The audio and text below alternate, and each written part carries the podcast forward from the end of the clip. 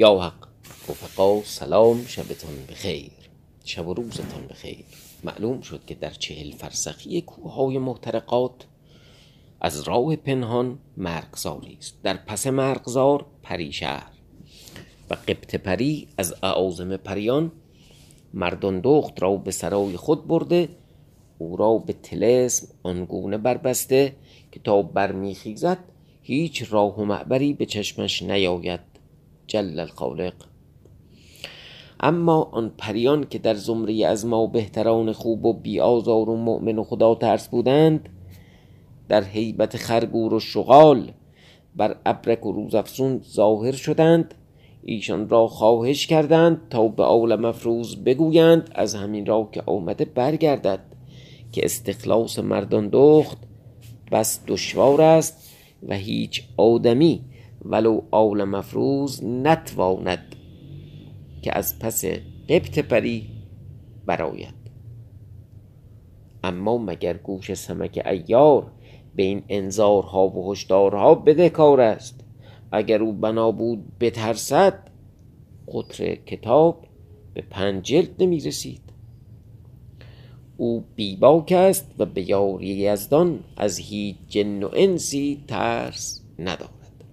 اما از آن جانب فرخ روز به قصد آشتی و تنش زدایی به تنهایی البته در میت شروان بشت به محترقات رفت تا مگر آتش کینه قاطوس را خاموش کند و با او از طریق صلح و مدارا پیمان دوستی ببندد لیکن قاطوس نهادی بد داشت.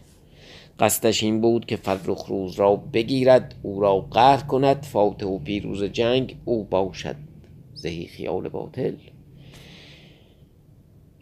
بش که به عهد فرخ روز در آمده بود از بهر پدر دامی بگسترد و از راه خدعه بر نیت شاه واقف گشت. اما به او گفت نزدیک بود تا من خود کاری کردمی و فرخ روز را به دام آوردمی. لیکن لیکن تو را خود ناموننگ نیست و خواهی که به عاجزی پادشاهی بر باد دهی. قاطوس چون سخن دختر شنید ندانست که دام است و پدر در آن دام خواهد افکندن و مقصود او چیست. پنداش راست می‌گوید و شربان با فرخ روز در کینه. گفته ای دختر این کار به حیلت ساختم. اقبال من بود که تو را با خود بیاورد. پس آنچه ساخته بود جمله با شروان بشن بگفت و ندانست که دختر به حیلت اقرار از او بستد تا بداند که در آن میان چیست. شاقاتوس به بارگاه آمد. فرخ روز به در سرای رسیده بود چاشتگاه فراخ از غلبه و آشوب خلق که فرخ روز می‌دیدند با آن قد و بالا و یال و کوپال و آن گرز صد و شست من برگردن با هم می‌گفتند هر کس که بنگری تا چه دل و زهره دارد که به تنها در میان چندین هزار دشمن آمده؟ کسی که هوادار کسانی که هوادار او بودند با هم گفتند نباید که قاطوس مکر می سازد که چون این جوانی هلاک کند. ما را به در سرای شاه باید رفتن و نگاهداری کردن تا فرخ روز به سلامت از شهر بیرون رود. پس اگر نه که کار از دیگر گونه باشد و قصد فرخ روز کند دست برآوریم. اول کسی که از میان برداریم قاطوس باشد و هر که با قاطوس بود ایشان را قهر کنیم. و پادشاهی به شاهزاده فرخ روز بسپاریم که در جمال که در جمال فرخ روز نگاه کنیم بهتر از آن قاطوس است. این بگفتند و سلی پوشیدند روی به در سرای شاه نهادند.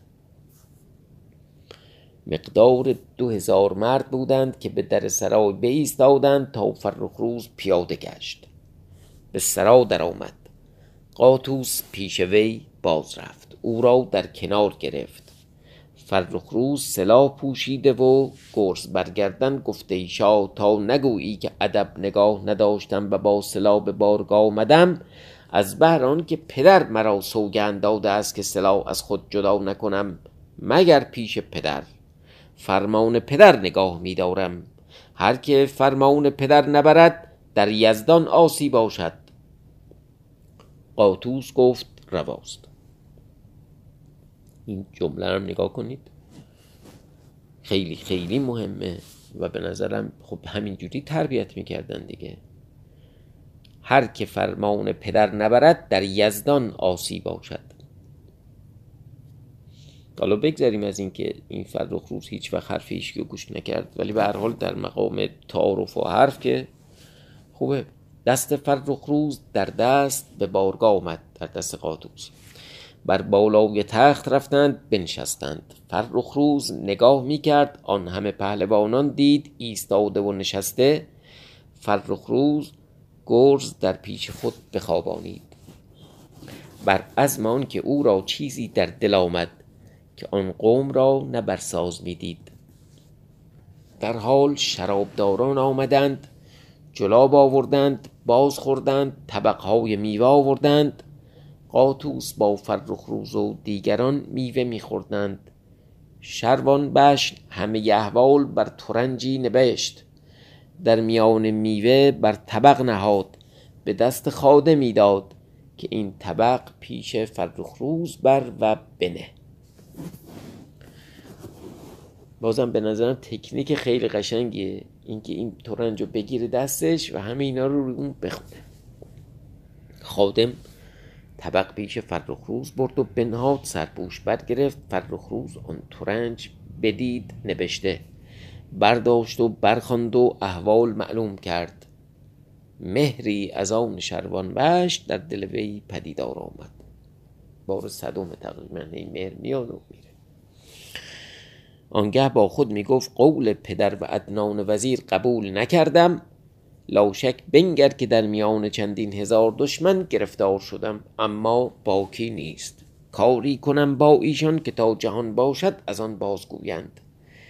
این اندیشه می‌کرد خان بنهادند نان بخوردند حاجبی در آمد گفته ایشا خلق شهر پیرامون سرا میگردند. قاطوس گفت به تماشا آمدند. تا خان برداشتند. مجلس بعض بیاراستند. مطربان آواز به سماع برآوردند. ساقیان شراب در دادند. فرخروز گفته ایشا به عهد و پیمان آمده این نه به شراب خوردن. قاطوس گفت ساعتی شراب خوریم. فرخروز برخاست. قده شراب در دست گرفت. مقدار پنج من زیادت بود. در پیش قاطوس آمد گفته ایشا تو داری و باز خورد همچنان شراب در کرد و به دست قاطوس داد. قاطوس شراب در دست گرفت نگاه کرد نمی‌دانست خوردن. از دست بنهاد. فرخ روز گفته ایشا چرا نمی‌خوری؟ قاطوس گفت نمی‌توانم و دیگر در تو باز مانده و این نشانه بود. یعنی چی؟ بیهوشانه ریخته بودن که نمی‌خورد.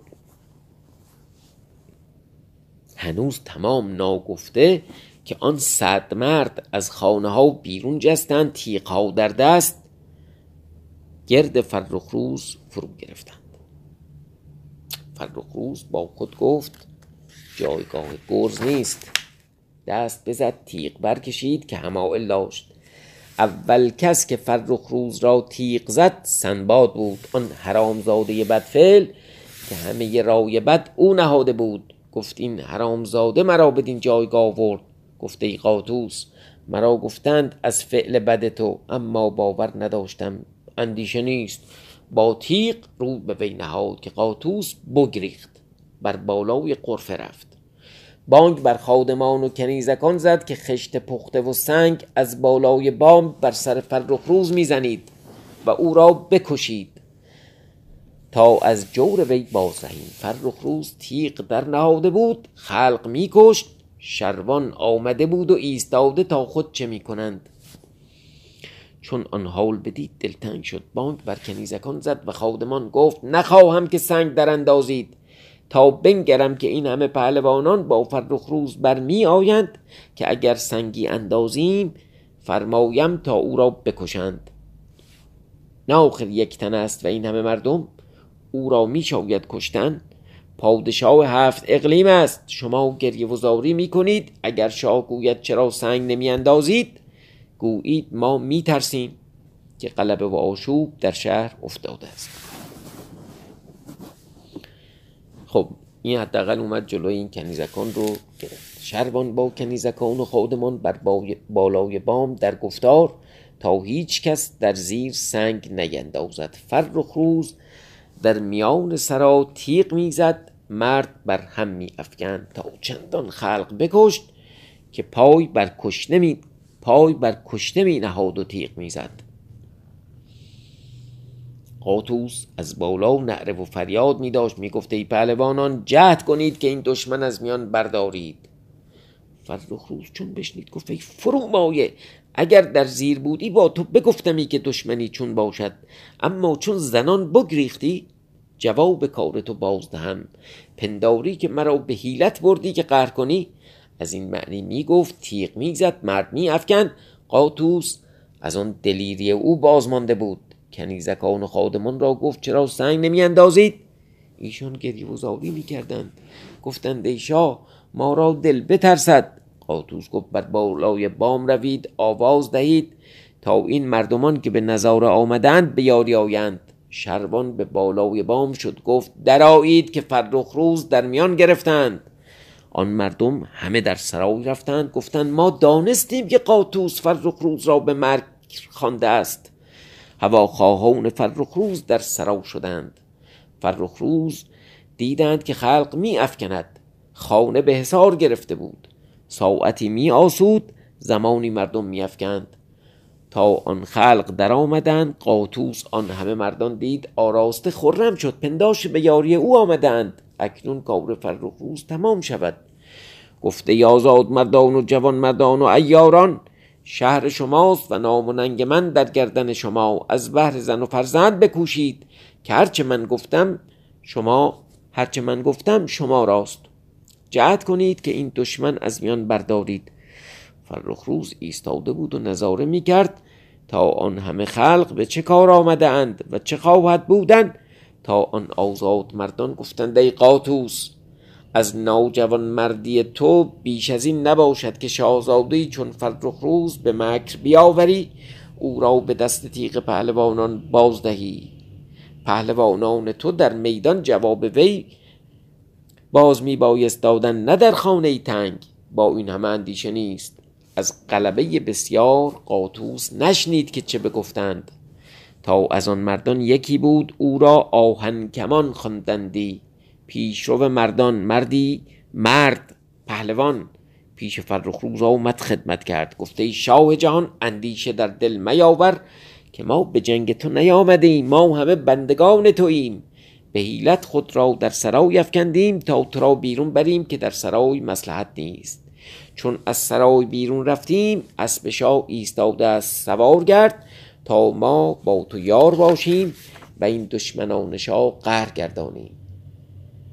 فرخ روز چون بشنید گفت اگر چنین است نگاه دارید تا اول سرا خالی کنیم. این بگفت و خود را بدان مردم زد. پهلوانان همه ترسیده بودند. ایشان را روی گریختن نبود که در سرای بسته می داشتند چون در گشاده دیدند روی از سرا به در نهادند و بیرون رفتند. فرخ روز با آن مردم از سرا بیرون آمد. تا اسب او را پیش آوردند سوار گشت گفته ای دریغا که گرز باز مانده است در بارگاه. تیغ در خلق نهاد هیچ کس پیش وی نمیستاد. به هر جانب روی نهاد آن جانب از مردم خالی کرد.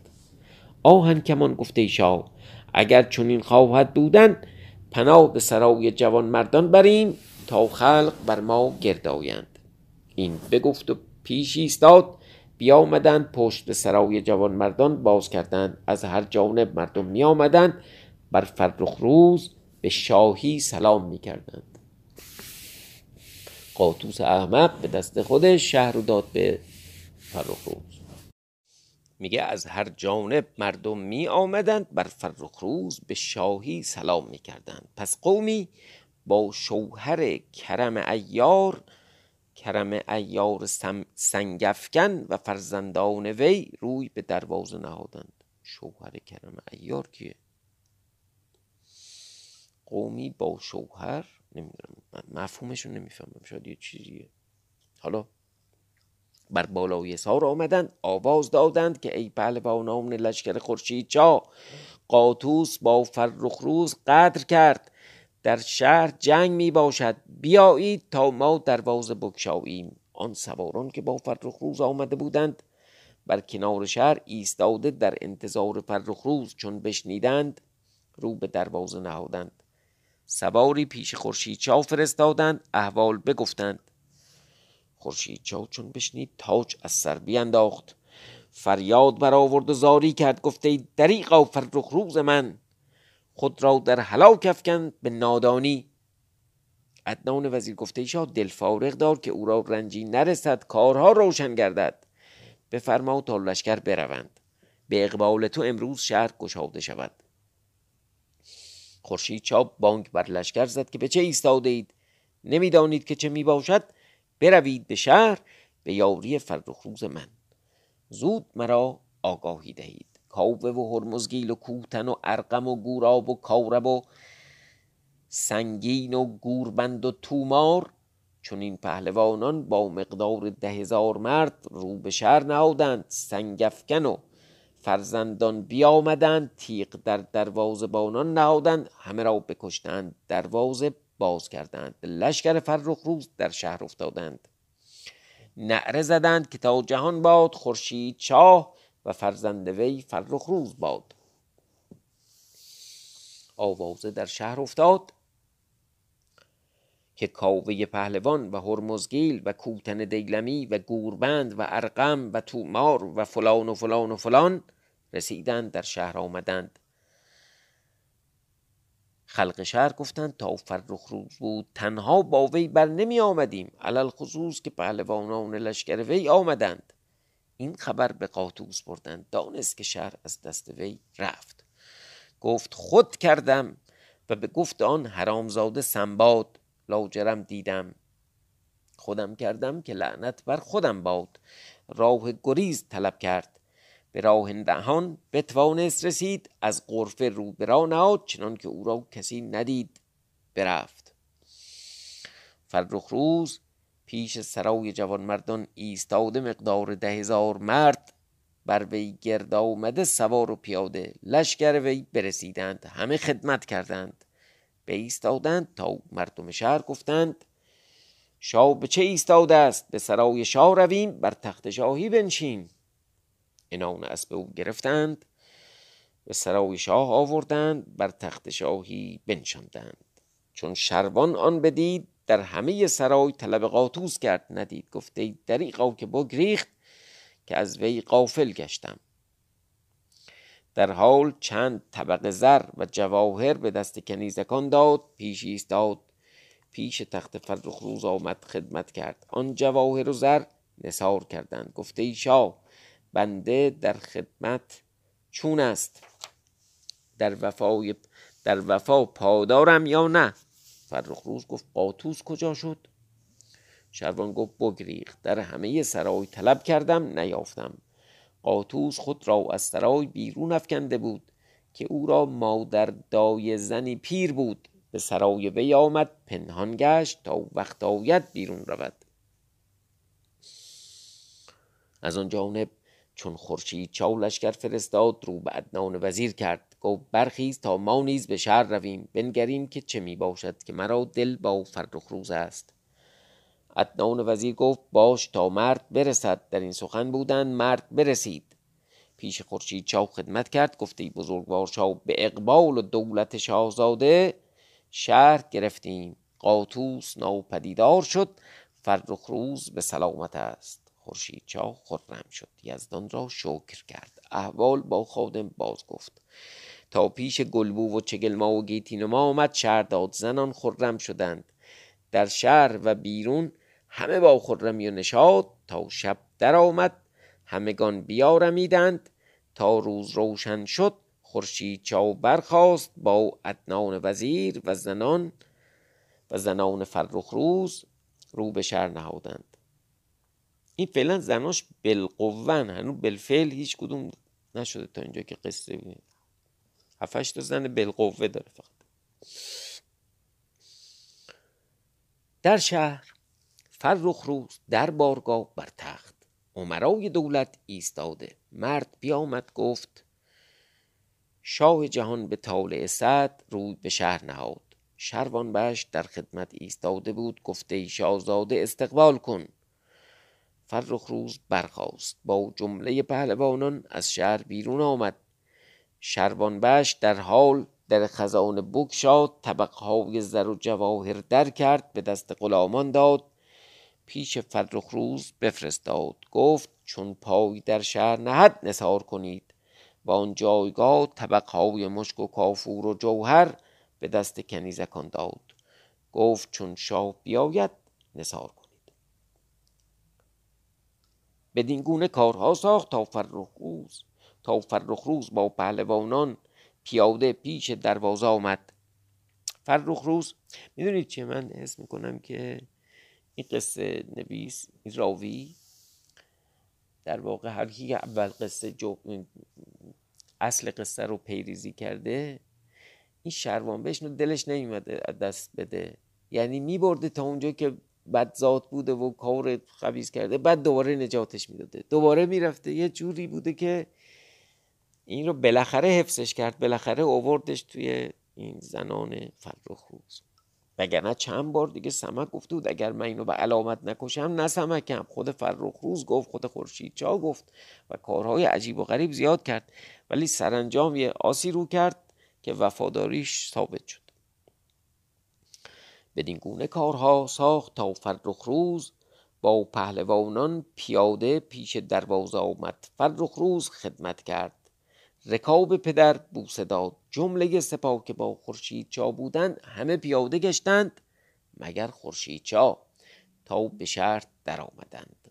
غلامان چنان که شاه می رسید نثار می کردند فرخ روز از جانبی رکاب پدر گرفته از جانب دیگر جام و ادنان وزیر و پهلوانان در پیش پیاده لشکر از دنباله وی تا به در سرای تا به در سرای چندان نثار کردند که اندازه نبود مردمان شهر. چون خورشید چا به تخت برآمد کنیزکان نثار کردند. در حال شروان بیامد خدمت کرد. یک طبق جواهر نثار کرد خورشید چا در شروان نگاه کرد گفته ای دختر پدرت کجاست؟ گفته ای بزرگوار شاه بسیار او را طلب کردم نیافتم. تا شروان بشت آنچه سلطان زنان گفته بود و او را از راه برده بود جمله باز گفت خورشید چا بفرمود تا ده سرهنگ بروند سلطان زنان بیاورند که او با زنان فرخروز همراه بود. سرهنگان برفتند شروان بشت بفرستاد شست کلید بیاورد پیش خورشید چا نهاد؟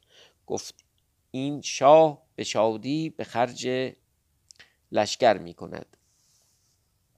گفت این شاه به شادی به خرج لشکر می کند. یعنی کلیدا رو که گذاشت یعنی خزانه رو.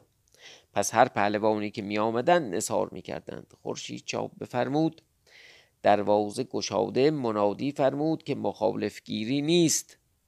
هر که می‌خواهد می باشد هر که می‌خواهد برود هیچ کس را از خاص عام کاری نیست مصادره و مطالبه نخواهد بود. این منادی در شهر می کردند تا آن ساعت که زنان فرخ روز برسیدند روز افسون با ایشان و سلطان زنان. کرم ایار پیش ایشان باز آمده بود به دروازه. خب این کرم ایار که اونجا گفت شوهر شما نفهمیدیم بازم جزو همون قسمت هایی که قصه چیز شده گم و گور شده. نمی‌دونم این کرم کی بوده و چی بوده و چه اتفاقی افتاده. زنه مرده چیه؟ چون شوهر گفت فلان و اینا نمیده چون به میان شهر در آمد سرهنگان پیش آمدند که سلطان زنان شاه او را می‌خواند. روز افسون گفت شاه با او چه کار دارد؟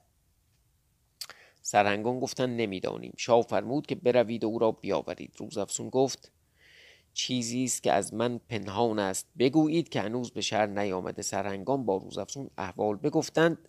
سلطان زنان بترسید. رو به روزافزون کرد. گفت به فریاد من رس. روزافزون به سرهنگان گفت شما بازگردید. من او را بیاورم. سرهنگان بیامدند. پیش خورشید چاو خدمت کردند. گفتند روزافزون او را میآورد. تا از این جانب زنان فرخ روز به سرا آمدند. روز افسون و کرم ایار در پیش خورشید چا خدمت کردند و دعا گفتند تهنیت و تهنیت ولایت گشادن را. پس روز افسون گفت ای بزرگوار شاه بنده بر تو حقها دارد. سرهنگان آمدند و سلطان زنان می آوردند مگر خطایی از وی در وجود آمده است که شاه او را علامت فرماید. بنده گستاخی کرد و رها نکرد و این خواهر وی است کرم ایار و بسیار رنج ها از بهر ما کشیده. اکنون وقت امیدواری است. اگر صد خطا کرده است او را به من بخش. خورشید جا گفت برو که به تو بخشیدم. همه خدمت کردند. روز افسون گفته ای امانتی از آن ایشان با ماست. بفرما تا بازدهند. خورشید جا گفت آنچه از آن ایشان است بازده.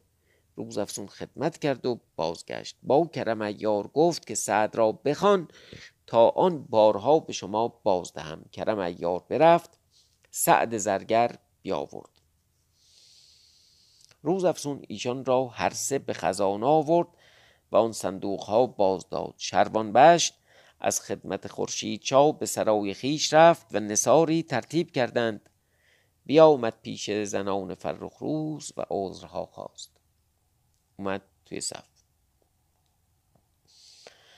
زنان در سرا با شادی. خورشید چاو به شراب خوردن مشغول. شب درآمد جماعتی پهلوانان و دیگر گونه پراکنده شدند. خورشید چا بماند با فرخ روز و جام و گوراب و کارب و سنگین و کابه و هرمزگیل و کوتن و ارقم و تومار و گوربند و چند خدمتکار. خاصگیان در آن بارگاه بخفتند تا روز روشن شد. جلد چهارم هم در این لحظه به پایان آمد.